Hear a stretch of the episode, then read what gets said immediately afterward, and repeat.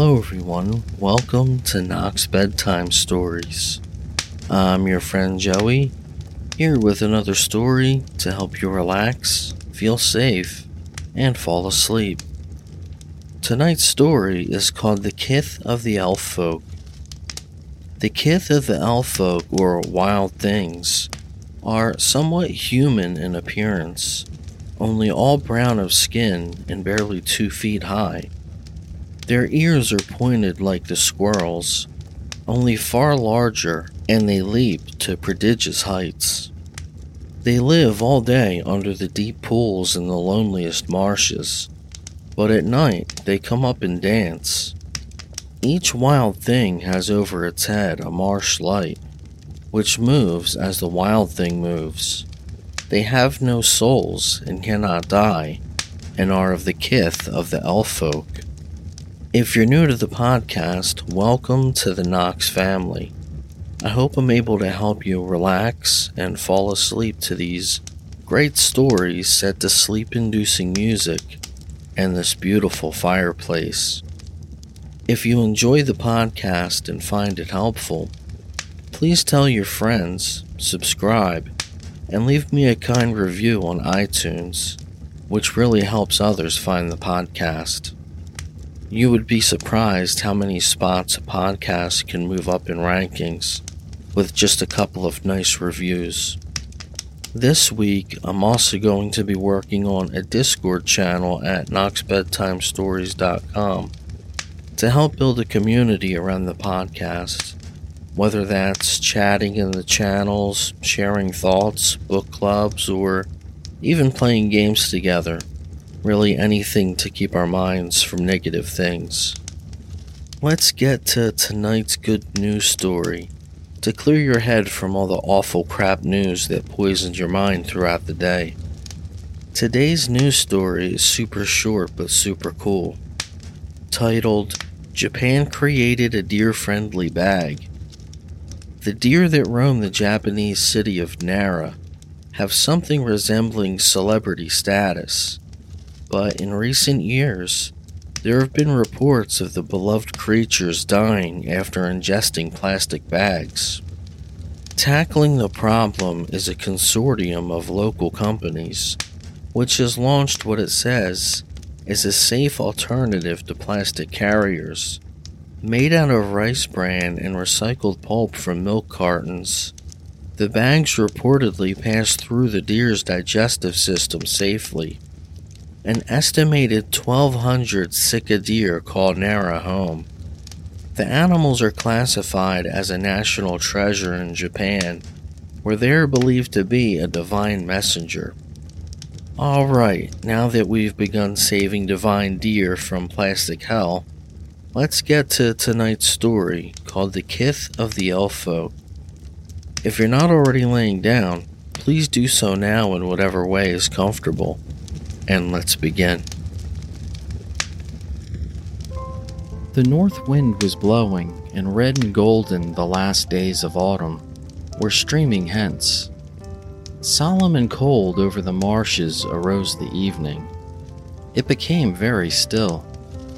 Then the last pigeon went home to the trees on the dry land in the distance, whose shapes already had taken upon themselves a mystery in the haze. Then all was still again. As the light faded and the haze deepened, mystery crept nearer from every side. The green plover came in crying, and all alighted. And again it became still, save when one of the plover arose and flew a little way, uttering the cry of the waste. And hushed and silent became the earth, expecting the first star. Then the duck came in, and the widgeon, company by company, and all the light of day faded out of the sky, saving one red band of light. Across the light appeared black and huge the wings of a flock of geese, beating up wind to the marshes. These too went down among the rushes. Then the stars appeared and shone in the stillness and there was silence in the great spaces of the night.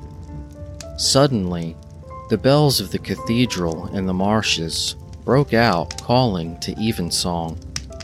Eight centuries ago, on the edge of the marsh, men had built the huge cathedral. Or it may have been seven centuries ago, or perhaps nine. It was all one to the wild things.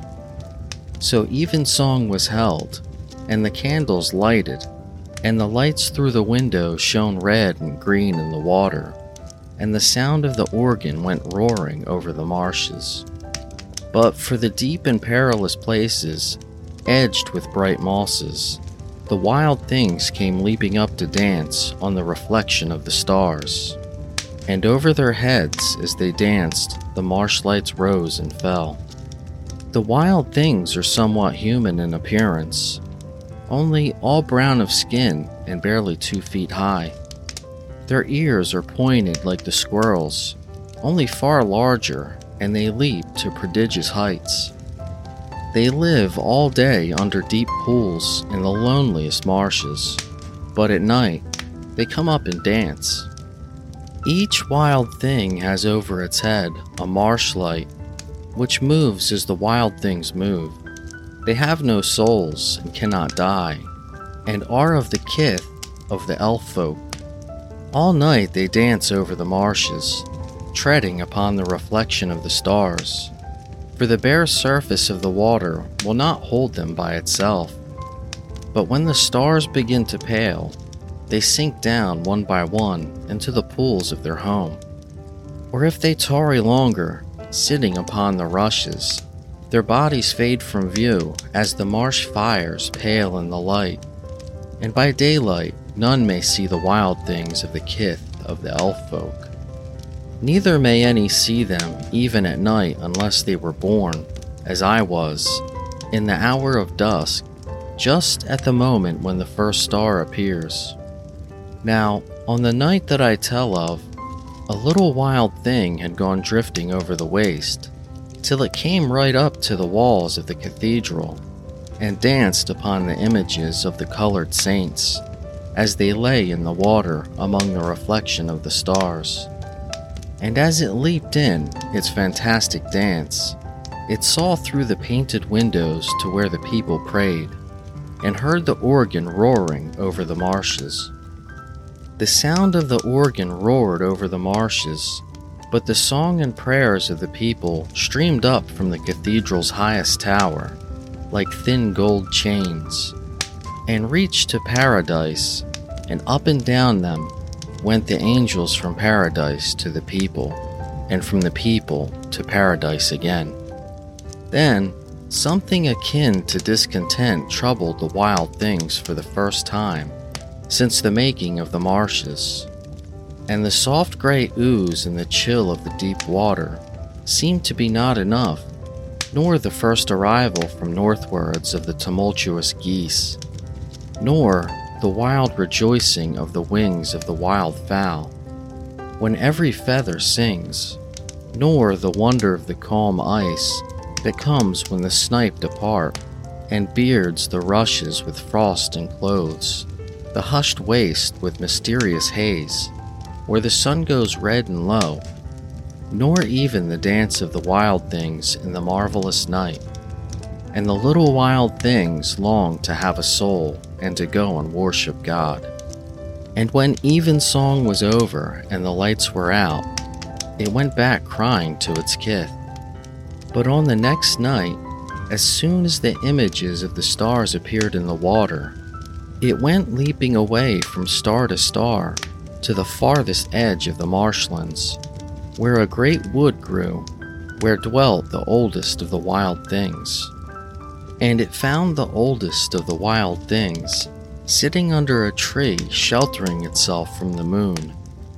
And the little wild thing said, I want to have a soul to worship God and to know the meaning of music and to see the inner beauty of the marshlands and to imagine paradise. And the oldest of the wild things said to it, What have we to do with God? We are only wild things and of the kith of the elf folk. But it only answered, I want to have a soul. Then the oldest of the wild things said, I have no soul to give you. But if you got a soul, one day you would have to die. And if you knew the meaning of music, you would learn the meaning of sorrow. And it is better to be a wild thing and not to die. So it went weeping away. But they were kin to the elf folk, were sorry for the little wild thing. And though the wild things cannot sorrow long, having no souls to sorrow with, yet they felt for a while a soreness where the soul should be, when they saw the grief of their comrade. So the kith of the elf folk went abroad by night to make a soul for the little wild thing.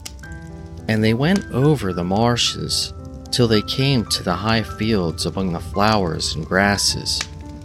And there they gathered a large piece of gossamer that the spider had laid by twilight, and the dew was on it. Into this dew had shone all the lights of the long banks of the ribbed sky, as all the colors changed into the restful spaces of evening. And over it, the marvelous night had gleamed with all its stars. Then, the wild things went with their dew bespangled gossamer down to the edge of their home. And there, they gathered a piece of gray mist that lies by night over the marshlands. And into it, they put the melody of the waste that is borne up and down the marshes in the evening on the wings of the golden plover. And they put into it, too, the mournful song that the reeds are compelled to sing before the presence of the arrogant north wind. Then, each of the wild things gave some treasured memory of the old marshes, for we can spare it, they said. And to all this, they added a few images of the stars that they gathered out of the water. Still, the soul that the kith of the elf folk were making had no life. When they put into it the low voices of two lovers that went walking in the night, wandering late alone. And after that, they waited for the dawn. And the queenly dawn appeared, and the marsh lights of the wild things paled in the glare and their bodies faded from view, and still they waited by the marsh's edge.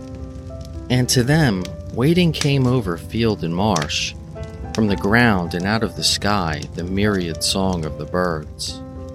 This, too, the wild things put into the piece of haze that they had gathered in the marshlands, and wrapped it all up in their dew bespangled gossamer. Then the soul lived. And there it lay in the hands of the wild things, no larger than a hedgehog, and wonderful lights were in it, green and blue, and they changed ceaselessly, going round and round, and in the gray midst of it was a purple flare. And the next night, they come to the little wild thing and showed her the gleaming soul. And they said to her, If you must have a soul and go worship God, and become immortal and die. Place this to your left breast, a little above the heart, and it will enter, and you will become a human. But if you take it, you can never be rid of it to become immortal again, unless you pluck it out and give it to another. And we will not take it. And most of the humans have a soul already. And if you cannot find a human without a soul, you will one day die and your soul cannot go to paradise, because it was only made in the marshes. Far away, the little wild thing saw the cathedral windows, a light for evensong, and the song of the people mounting up to paradise, and all the angels going up and down. So it bid farewell with tears and thanks to the wild things of the kith of Elfo, and went leaping away towards the green dry land holding the soul in its hands. And the wild things were sorry that it had gone, but could not be sorry long because they had no souls. At the marsh's edge, the little wild thing gazed for some moments over the water to where the marsh files were leaping up and down. At the marsh's edge, the little wild thing gazed for some moments over the water to where the marsh fires were leaping up and down.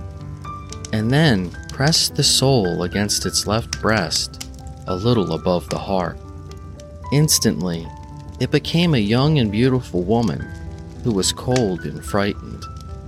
She clad herself somehow with bundles of reeds and went towards the lights of the house that stood close by. And she pushed open the door and entered, and found a farmer and a farmer's wife sitting over their supper. And the farmer's wife took the little wild thing with the soul of the marshes up to her room, and clothed her and braided her hair, and brought her down again, and gave her the first food that she had ever eaten. When the farmer's wife asked many questions, Where have you come from? she said, Over the marshes. From what direction? said the farmer's wife. South, said the little wild thing with the new soul. But none can come over the marshes from the south, said the farmer's wife. No, they can't do that, said the farmer. I lived in the marshes. Who are you? asked the farmer's wife. I am a wild thing, and have found a soul in the marshes, and we are akin to the elf folk. Talking it over afterwards, the farmer and his wife agreed that she must be a gypsy who had been lost, and that she was queer with hunger and exposure. So that night, the little wild thing slept in the farmer's house, but her new soul stayed awake the whole night, long dreaming of the beauty of the marshes. As soon as dawn came over the waste and shone on the farmer's house, she looked from the window towards the glittering waters and saw the inner beauty of the marsh. For the wild things only love the marsh and know its haunts. But now she perceived the mystery of its distances and the glamour of its perilous pools, with their fair and deadly mosses, and felt the marvel of the north wind, who comes dominant out of the unknown icy lands, and the wonder of that ebb and flow of life when the wild fowl whirl at evening to the marshland and at dawn pass out to sea. And she knew that over her head, above the farmer's house, stretched wide paradise, where perhaps God was now imagining a sunrise, while angels played low on the lutes, and the sun came rising up on the world below to gladden fields and marsh. And all that heaven thought, the marsh thought too, for the blue of the marsh was as the blue of heaven, and the great cloud shapes in heaven became the shapes in the marsh, and through each ran momentary rivers of purple, errant between banks of gold.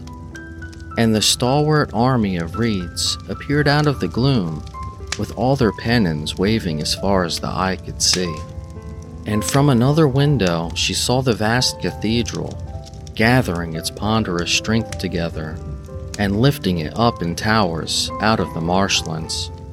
She said, I will never, never leave the marsh. An hour later, she was dressed with great difficulty and went down to eat the second meal of her life. The farmer and his wife were kindly folk and taught her how to eat. I suppose the gypsies don't have knives and forks, one said to the other afterwards. After breakfast, the farmer went and saw the dean, who lived near his cathedral, and presently returned and brought back the dean's house, the little wild thing with the new soul. This is the lady, said the farmer. This is Dean Murnith. Then he went away. Ah, said the dean, I understand you were lost the other night in the marshes. It was a terrible night to be lost in the marshes, I love the marshes, said the little wild thing with the new soul. Indeed. How old are you? said the dean. I don't know, she answered. You must know about how old you are, he said. Oh, about ninety, she said, or more. Ninety years? exclaimed the dean. No, ninety centuries, she said.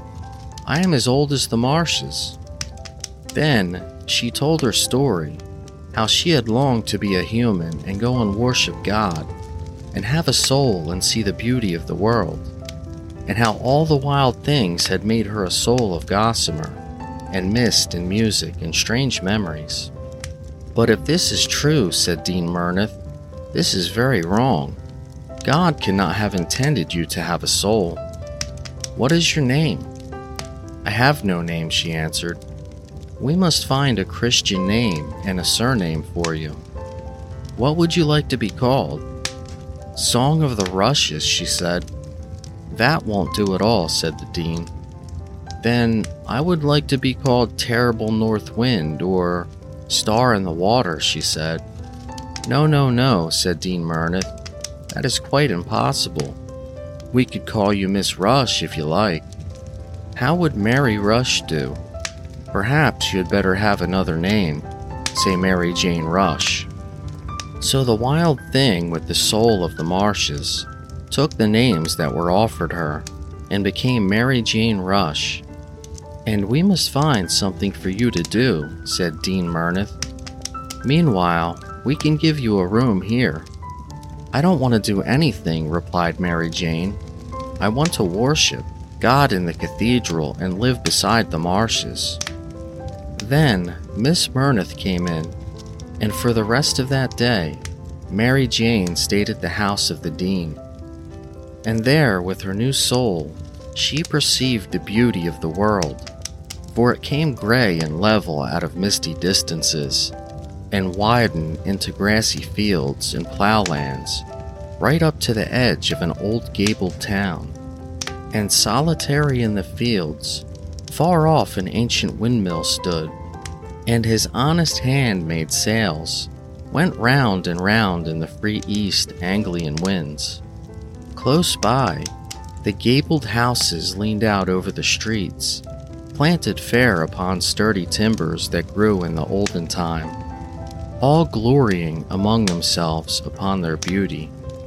And out of them, buttress by buttress, growing and going upward, Aspiring tower by tower rose the cathedral. And she saw the people moving in the streets, all leisurely and slow, and unseen among them, whispering to each other, unheard by living men, and concerned only with bygone things, drifted the ghosts of very long ago.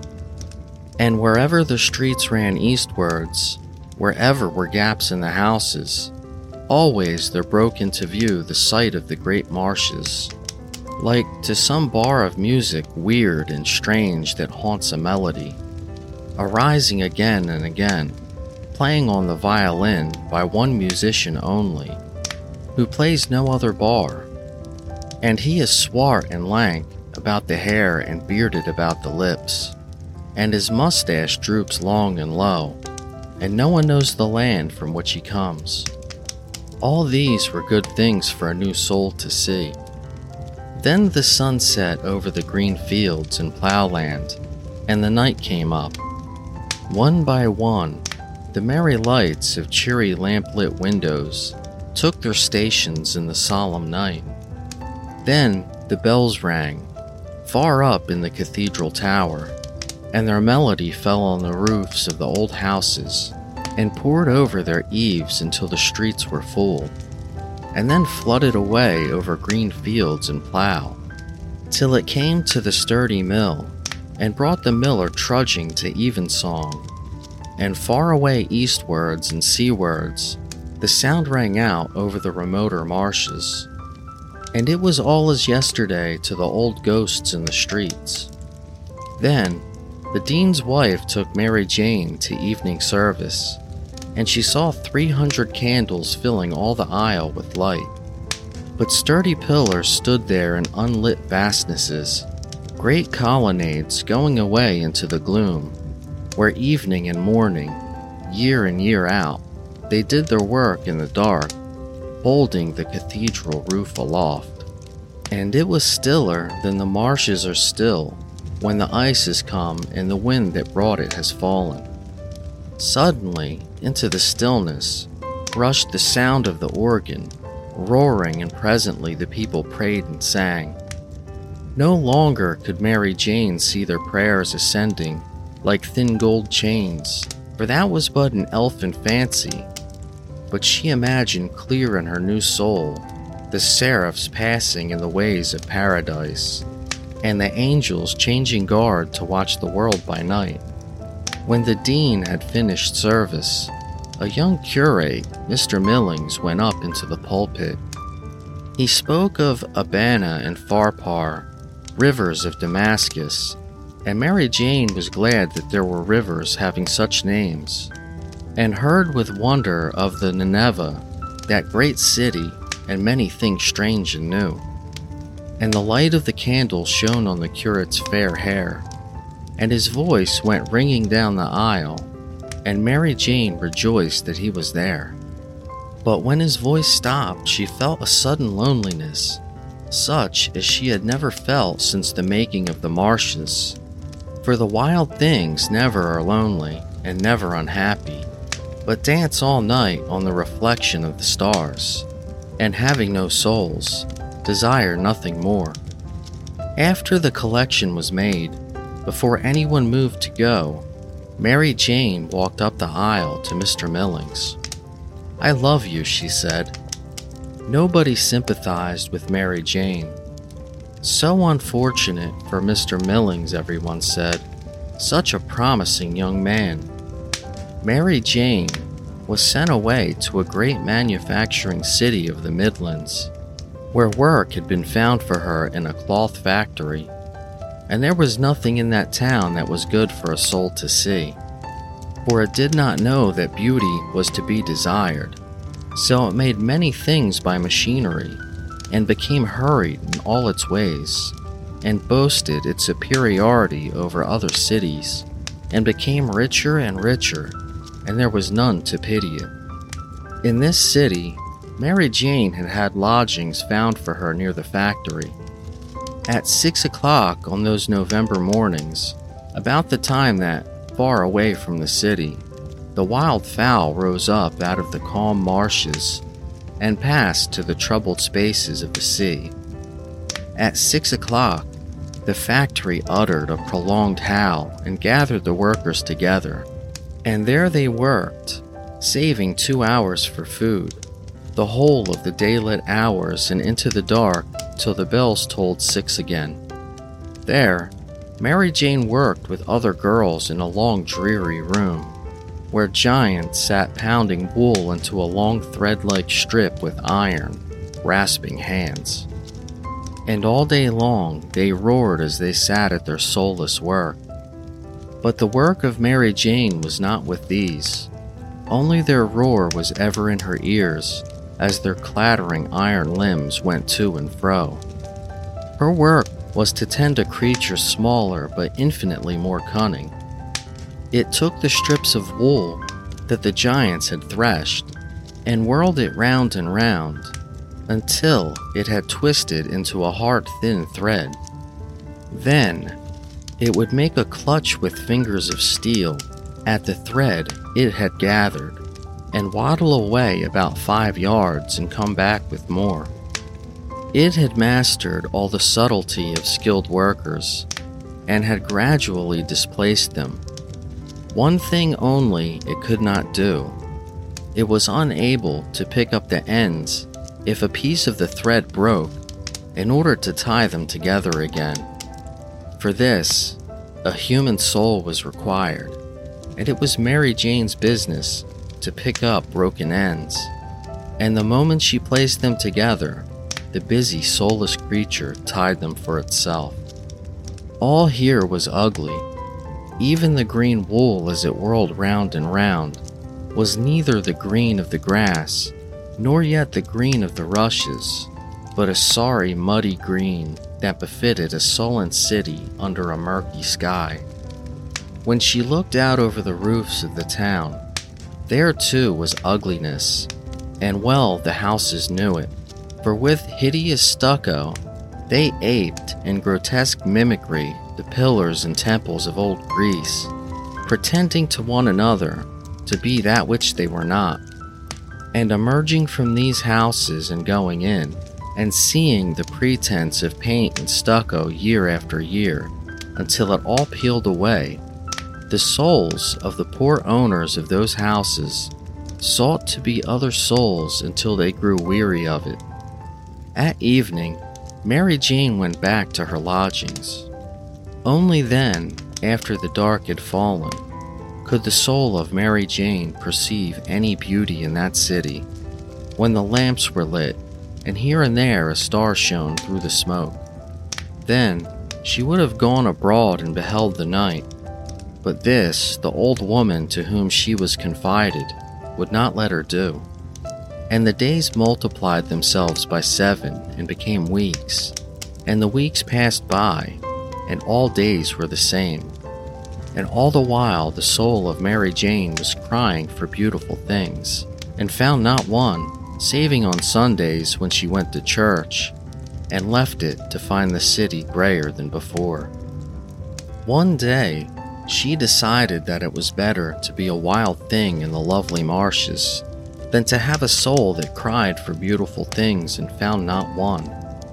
From that day, she determined to be rid of her soul, so she told her story to one of the factory girls and said to her, The other girls are poorly clad and they do soulless work. Surely some of them have no souls and would take mine. But the factory girl said to her, all the poor have souls. It is all they have.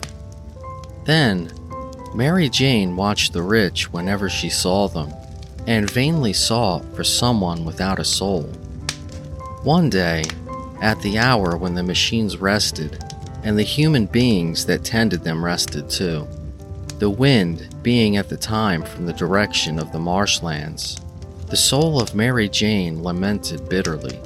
Then, as she stood outside the factory gates, the soul irresistibly compelled her to sing, and a wild song came from her lips, hymning the marshlands. And into her song came crying her yearning for home, and for the sound of the shout of the north wind, masterful and proud, with his lovely lady the snow, and she sang of tales that the rushes murmured to one another, tales that the teal knew and the watchful heron. And over the crowded streets her song went crying away, and the song of waste places and of wild free lands, full of wonder and magic. For she had in her elf made soul the song of the birds and the roar of the organ in the marshes. At this moment, Signor Thompsoni, the well known English tenor, happened to go by with a friend. They stopped and listened. Everyone stopped and listened. There has been nothing like this in Europe in my time, said Signor Thompsoni. So a change came into the life of Mary Jane. People were written to, and finally, it was arranged that she should take a leading part in the Covent Garden Opera in a few weeks. So she went to London to learn. London and singing lessons were better than the city of the Midlands and those terrible machines. Yet, still Mary Jane was not free to go and live as she liked, by the edge of the marshlands, and she was still determined to be rid of her soul, but could find no one that had not a soul of their own.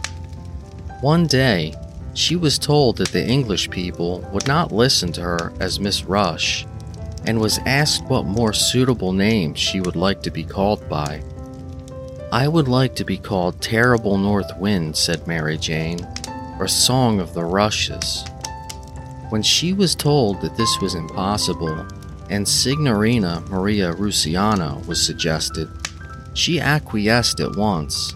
As she had acquiesced when they took her away from her curate, she knew nothing of the ways of humans. At last, the day of the opera came round, and it was a cold day of the winter, and Signorina Russiano appeared on the stage before a crowded house. And Signorina Russiano sang, and into the song went all the longing of her soul, the soul that could not go to paradise, but could only worship God and know the meaning of music and the longing pervaded that Italian song as the infinite mystery of the hills and borne along the sound of distant sheep bells. Then, in the souls that were in that crowded house, arose little memories of a great while since that were quite, quite dead, and lived a while again during that marvelous song. And a strange chill went into the blood of all that listened, as though they stood on the border of bleak marshes and the north wind blew. And some of it moved to sorrow, and some to regret, and some to an unearthly joy. Then suddenly, the song went wailing away like the winds of the winter from the marshlands when spring appears from the south. So it ended. And a great silence fell fog like over that house, breaking in upon the end of a chatty conversation that Cecilia, Countess of Birmingham, was enjoying with a friend. In the dead hush of Signorina Russiano, rushed from the stage, she appeared again running among the audience and dashed up to Lady Birmingham. Take my soul, she said. It is a beautiful soul. It can worship God and knows the meaning of music and can imagine paradise. And if you go to the marshlands with it, you will see beautiful things. There was an old town there built of lovely timbers, and ghosts in its streets. Lady Birmingham stared. Everyone was standing up. See, said Signorina Russiano, it is a beautiful soul. And she clutched at her left breast a little above the heart, and there was the soul shining in her hand, with the green and blue lights going round and round, and the purple flare in the midst. Take it, she said, and you will love all that is beautiful, and know the four winds, each one by his name, and the song of the birds at dawn. I do not want it because I am not free. Put it to your left breast, a little above the heart. Still, everybody was standing up, and Lady Birmingham felt uncomfortable. Please offer it to someone else, she said. But they all have souls already, said Signorina Russiano. And everybody went on standing up, and Lady Birmingham took the soul in her hand. Perhaps it is lucky, she said. She felt that she wanted to pray. She half closed her eyes and said, Unberufen. Then she put the soul on her left breast, a little above the heart, and hoped that the people would sit down and the singer go away. Instantly, a heap of clothes collapsed before her. For a moment, in the shadow among the seats, those who were born in the dusk hour might have seen a little brown thing leaping free from the clothes. Then it sprang into the bright light of the hall and became invisible to any human eye.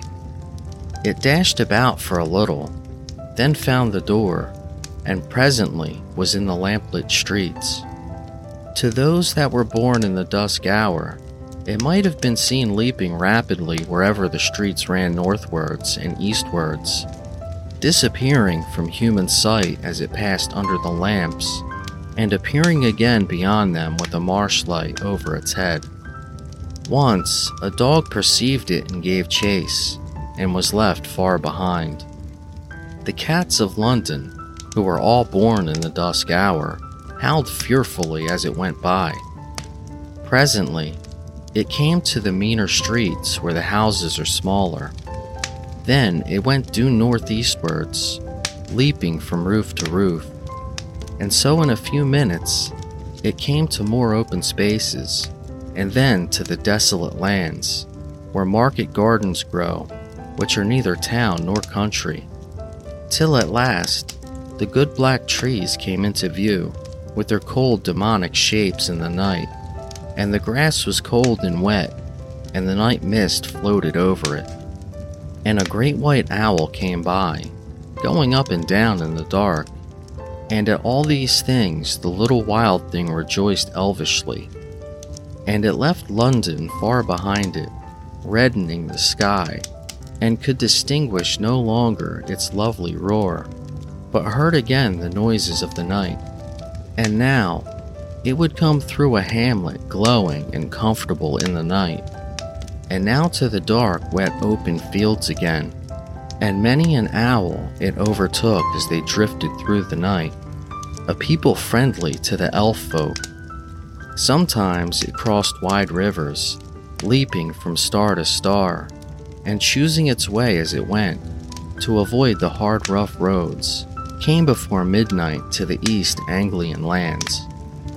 And it heard their shout of the north wind, who was dominant and angry, as he drove southwards his adventurous geese, while the rushes bent before him, chaunting plaintively and low, like enslaved rowers of some fabulous trireme, bending and swinging under blows of the lash, and singing all the while a doleful song.